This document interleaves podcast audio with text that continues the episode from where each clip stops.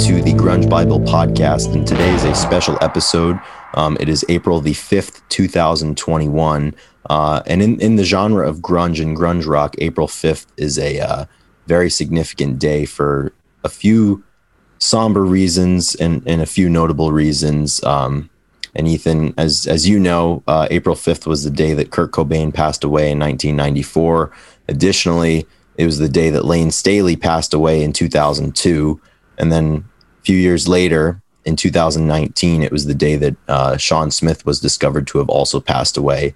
Um, and then going back to 1966, it's also the day that Mike McCready was born.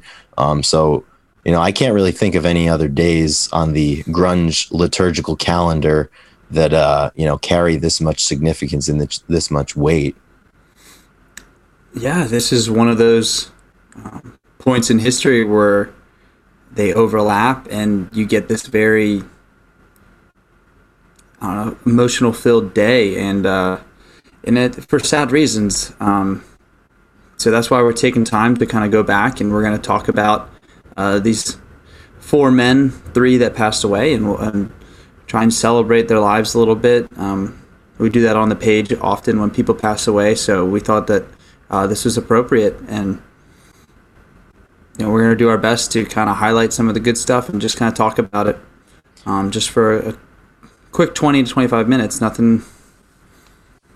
You know, yeah, absolutely. So, you know, start, our abilities. So, yeah. So starting off, starting off with Kurt, obviously, uh, you made the good point before we hopped on to record. Um, it's been 27 years since he passed away, and he did pass away at the age of 27. Um, and I imagine for a lot of people listening to this, you know, they probably remember hearing the news, um, I think it came out on April 8th that he had passed away. Um, so I think a lot of people, you know, maybe listening right now might remember where they were when they heard the news, or you know, maybe maybe even remember watching uh, MTV, the special report uh, that we've all you know seen archival footage of on YouTube, and that was a really, really tough day. And you know, I think with Kurt and Layne especially, you know, everybody was very privy to the struggles that they faced, you know, mm-hmm. with addiction and with mental illness. And, um, you know, it's really unfortunate and it's so sad, you know, even looking back all these years later, how it came to a head and, and, you know, how things happened the way that they did. But I mean, yeah. talk about Kurt Cobain, you know, he had broken through the mainstream in 1991 and, you know, three years later he was dead. Um, you know, so three years, you know, at the forefront in the public eye, how much of an impact he had on music and on culture is really, really impressive. And, you know, even as the years have gone by, um, his impact and his significance, I think, has only gotten bigger. Yeah, I was uh, I was looking um, at some quotes that other people had um, about Kurt and Billy Corgan. He talks about how he was so um, influential, and he called him the Michael Jordan of their generation. And um, Lars Ulrich from Metallica said that like when you talk to Kurt, like there was nothing between you two, the two of you. You could you could talk person to person, and you knew you were going to get that every single time. And uh, I think that's one of the things that you're going to rem- remember about Kurt is that Kurt was an individual and he was himself through and through, day in and day out, and and I think that's why, you know, people, as we've talked about, and we get comments that Kurt was not this, you know, virtuoso when it comes to the guitar or mm-hmm. singing, and his he wasn't so polished, but um, he was himself, and and that's why people loved him. That's why he gave uh, a voice to the people that didn't have a voice, and, and he really was influential, and that's that's always going to be why I love Nirvana and, and Kurt Cobain is because of the doors that they opened for uh, the generation to follow in the rock and roll scene, the alternative rock scene, the LGBT community, the way that Kurt will voice that. I mean, one of my favorite uh, funny little thing I saw, like um, Monk magazine asked him, said, asked Kurt, said, "Well, are you gay?" And Kurt was like, "If I wasn't attracted to uh, Courtney, Courtney Love, I would be bisexual, but mm-hmm. I have mm-hmm. Courtney, so I'm not." And I think it's funny because he's like, in a different life, I'm you know bisexual and yeah and, uh, you know it's it's it's just cool the way that he I mean that was you know that's 27 years ago it was it's, such uh, a different time then total you know. different landscape for all of these all the issues especially the LGBT community and it's absolutely uh, it's, it's, awesome Yeah, and he was such an early champion for that stuff. And I think one of the most famous ones was, uh, I think it was on the inside of the packaging for In Utero when it came out in 1993. Mm-hmm. Um, there was a quote to the effect of, you know, if anyone, you know, who wants to purchase this, um, yep. you know, is racist in any way, sexist, or, you know, in any other way discriminatory, like essentially fuck off, don't come to our shows and don't buy our records. Um, you know, and back in 1993, obviously the landscape for um, you know, LGBTQ rights and different things like that was so different. And for someone, you know, at that much of the forefront of the mainstream to come out and say those things is really, you know, kind of a testament, I think, to to who he was and, you know, seemingly, you know, we, just such a good person and you know principled and and just honest and going back mm-hmm. to what you said you know not being the most polished of guitar players but i think with him the one thing about him that I find to be the most um, admirable and just incredible is he had things to say and he said them exactly how he wanted to. And he was just unabashedly himself, which is always admirable and always commendable, no matter what field you're in. You know, if you stay true to yourself and, you know, you don't change yourself to to fit other molds. And I think what you said, you know, very inspiring for the next generation of of artists and and people you know, Generation X, I mean, Kurt Cobain is synonymous with that and, you know, uh, how he represented those people and how they saw themselves in him. I think that, what was it? Uh, Rolling Stone released the top 100 for the. Um, yes, yeah. Three, we were... three categories. Uh, mm-hmm. Just to kind of go back, you know, people say that he's not this or that, but uh, Rolling Stone named him as uh, named him in the top 100 guitarists, top 100 singers, and uh, songwriters. So I think that's really cool. I think that he obvi- he earned his place in those in those areas. Um, but I, I, and I just love it. I just love that he's on those lists. I think yeah, that's great. I, I agree. Ethan, do you have a favorite Kurt Cobain moment or a favorite performance or a favorite song of his? Yeah, I was I was thinking about this earlier. I mean, I think you know, with Layne and Kurt, I think that two of the best things they've given to us um, are going to be the MTV Unplugged sessions. Mm-hmm. And, uh, you know, when we post the Nirvana uh, session, I mean, people comment that they listen to it once a week. The, the, the mm-hmm. amount of uh, the weight that that performance has um, in the followers and the listeners is, is pretty immense. And I think that that's that's my favorite part. Uh, my favorite contribution, I guess, from Nirvana is being able to watch that performance front to back. The way that he went off stage and they were trying to bring him back, and he was like, "Nope, that's it. Like we're done. That was perfect. We can't top like, that. Yeah, you can't top that." Um, the way that his you know, he finished Where Do You Sleep at Night and the way his voice just kind of cracked. Like everything about that was just, it's just beautiful. And, um, you know, if I need a dose of Nirvana, I usually go back and, and, and watch that, and it affects me differently each time. So I would I would say that um, MTV Unplugged. Yeah, absolutely. And and you know, for you? I think for me, um, I've spent a lot of time just kind of reading his words and reading his lyrics, but especially, you know, it's well publicized now. Um, the the journals book that came out, um, you know, after he after he died, and just kind of like getting a a glimpse into you know a little bit of how his brain worked. You know I, I have a copy of that and i'll find myself just you know reading little blurbs of it. But i think for me it just you know sticks out as time goes on just um how seemingly introspective he was and you know that he did have a lot to say um and he was more than just this like you know three chord grunge masher screamer out there who was just pissed off. I think a lot of times you know uh, the media at the time painted out grunge to be just this like revolution of anger that like this young generation was you know disillusioned and any other buzzword mm-hmm. that they mm-hmm. wanted to use at the time. And i think like once you look a little deeper you realize it, it, that's not what it was you know that was maybe just a component of it but there was so much more to it um, than just that. Yeah. I, I love it. Yeah. And and you know you were talking about uh you know Layne Staley and Alice in Chains unplugged. I mean, and Layne's another guy that, um, you know, had so much to say, and he was a gifted writer. But I mean, in terms of, you know, vocal ability, I mean, how can you get better than Layne Staley?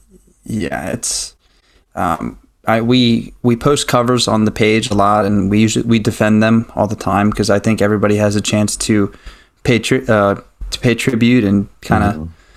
show their respects. And I, I really do love covers. Um, but it's funny because when people cover Alice in Chains, I usually I, in my head I always think like, man, Layne was something else. Like the way that he could sing notes and songs, I'm always reminded how good and how special that voice is. It's it really is uh, one of a kind, and um, yeah, it's it's amazing. He he's one of my favorites to watch um, oh, yeah. perform as well. I think and see him sing. I really enjoy the the old videos that there is of uh, of Alice in Chains or Mad Season. Um, it's beautiful. So yeah, yeah. I, th- I, think his voice is t- top notch. Mm-hmm. Yeah, I, I, totally agree. So um, you know, thinking about Layne, well, I guess a little refresher if anybody's new, but um, neither of us were alive during the grunge era. Um, I was born in 1996, and Ethan, you were born in '94. So, um, you know, I certainly not alive or cognizant right. of of the genre when it was popular. But as I started to get into it, I, I think with Layne, um, he was really one of the first artists that I, you know, was a fan of. You know, a fan of his band, obviously as well. Um, that was, you know, presenting the issues of you know addiction and mental illness you know right to you um, you know just throughout pretty much all of his work you know it was it was always present there and and that was kind of one of my first lessons and just kind of bits of understanding that yeah. addiction mental illness for example those types of things you know they can happen to anybody and they're hell um, and obviously Layne probably had one of the most well documented struggles you know out of any musician or even public figure in the 1990s, uh, you know, struggling with with heroin and you know many different other things. But you know, through that and through those experiences, how he was able to articulate them in such a way that you know people like us might understand it, or you know, might be able to get some value out of his words and some comfort um, is really, really um, special. I think. Yeah, it's a good it's a good point. He, his his journey was uh, well documented, and um, and you know I think a, a, a lot of the people around him, uh, you only hear you you only hear good things about Layne and his attitude attitude towards life. I think mm-hmm. one of our favorite um, one of our favorite pictures of Layne is something that we cannot we can't seem to find anymore. But it was him saying that he's willing to work uh, I don't remember the exact quote, but it was it was willing to work for, do anything he needs to to make.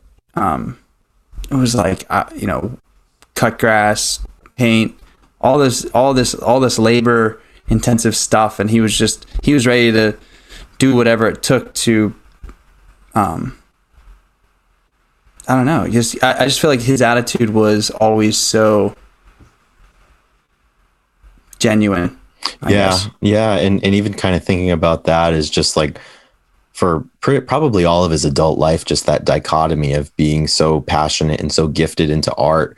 Um, you know, not even just just singing. You know, he was an artist as well, and you know he had done paintings and different things, and and he actually largely designed the album artwork for the Mad Season record. Mm. Actually, um, you know, and just that yeah. dichotomy, just raging between the you know artistry in him and then the addiction that he grappled with and and you know the disease that he had whereas you know i mean just to i can't imagine you know to wake up and, to and to fight that battle um but i mean talk about some of the you know just beautiful beautiful performances that he was able to give over the years and you know i mean he had been he had struggled for so long and you know in the midst of those struggles to come out with things like in performances like jar of flies and you know the Mad Season album and Live at the Moore with Mad Season and, right. and Unplugged and you know even he pretty much disappeared from the public eye you know in mid 96 after Alice in yeah. Chains' final tour. I think they did a short tour to open for the Kiss reunion in mid 1996 and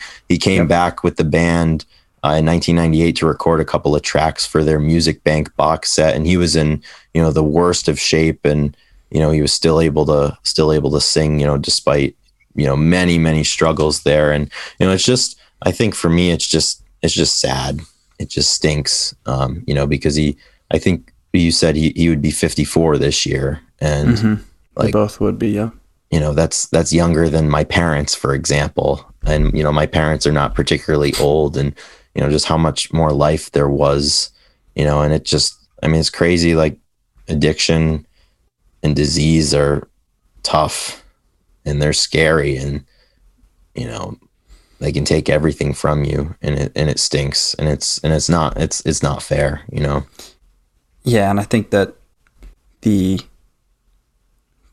the life of a, uh, music uh, and fame music and fame it just shows how difficult it is i mean you there i mean it's especially in the 90s it was just mm-hmm.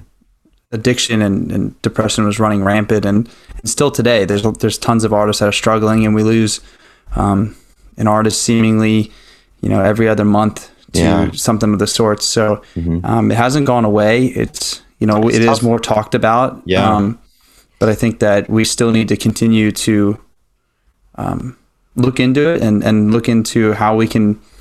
I mean, like like Kurt said, uh, no one was built to be famous. Yeah, it's like how can you prepare for that in, until you're there? And and I mean, think I think all of those guys, you know, had you know, it's been pretty well publicized that they struggled with it, you know, and, and, you know, certainly a lot of times the thing that you want, you know, is, is also the thing that you're least prepared for. And, and I think there was a lot of that there, but, you know, it's exactly like what you said, you know, um, that conversation's got to continue. And, and, you know, I think, I think we've been as a society more open towards treating it, mm-hmm. you know, addiction and depression as diseases and not as, you know, choices per se or, or results of choices that you've made, you know, because it's just like, you know, we don't shame somebody for having cancer. You know, why should we shame somebody for struggling with addiction? Um, and, and I definitely, you know, totally agree with that. And um, yeah, it's, it's, it reminds me of a Jerry Cantrell quote. He's like, life is a tough gig, you know, but thinking like Lanegan says, fighting off dogs. Yeah, always keeping the dogs off, and you know, just yeah. thinking about Layne. So he passed away April fifth, um, and uh, it wasn't discovered that he had passed away until April nineteenth of two thousand two. Um, and then the aftermath, I want to share uh, a, a, statement that Alice in Chains that the band had released um, upon uh, you know the announcement of Layne's death, and they said. Uh, it's good to be with friends and family as we struggle to deal with this immense loss and to try to celebrate this immense life, we are looking for all the usual things comfort, purpose, answers, something to hold on to, a way to let him go in peace. Mostly, we are feeling heartbroken over the death of our beautiful friend. He was a sweet man with a keen sense of humor and a deep sense of humanity. He was an amazing musician, an inspiration, and a comfort to so many. He made great music and gifted it to the world. We are proud to have known him, to be his friend, and to create music with him. For the past decade, Layne struggled greatly.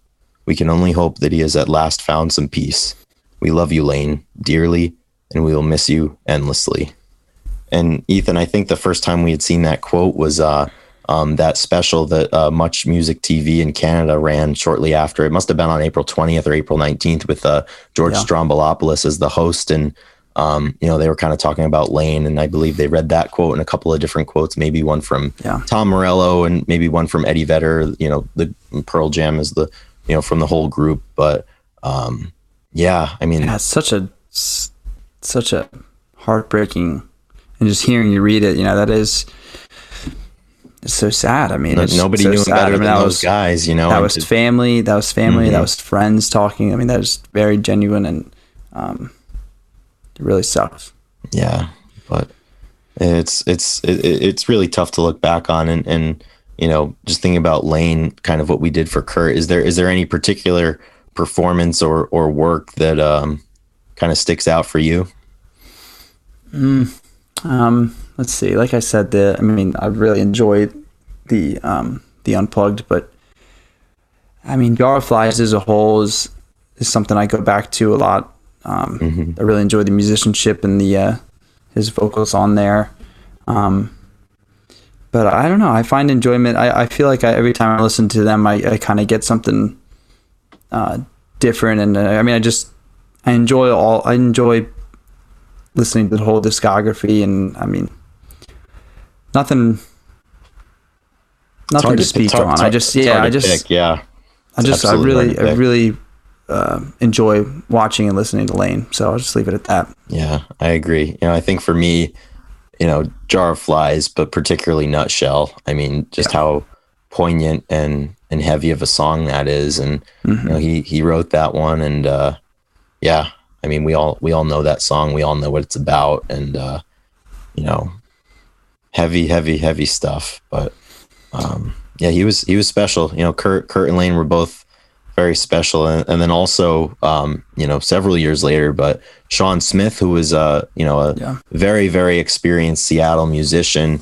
Um, who was in, in bands like Brad with Stone Gossard from Pearl Jam. Uh, he was in Satchel. He was in Pigeonhed. Uh, he passed away on April 3rd, 2019, um, at the age of uh, at the age of 53 and uh, yeah, just another incredibly talented musician. And Shawn was one of those guys that you know, for anybody from the Seattle music scene, from you know, whenever Shawn started in the late '80s, early '90s until his death, you know, they had they had they had just the best things to say about him. And, and he was also a very accomplished um, solo musician, so a little bit of an opportunity for a crossover. A lot of his music was featured uh, in one of my favorite television shows, The Sopranos. Um, And then one of one of their best episodes and one of the most historic ones. Um, it's an episode called "Long Term Parking," and two of his solo songs were uh, were featured in that. Um, leaving California and then wrapped in my memory. And Ethan, I think wrapped in my memory is one that we've both definitely posted before. Is just pretty much him solo piano, and uh, you know, just just another great talent and somebody that had such a way to create art and to create music and to use their words. Um, you know, he was Yeah. he was really, really, really special. Um, so April April fifth is tough.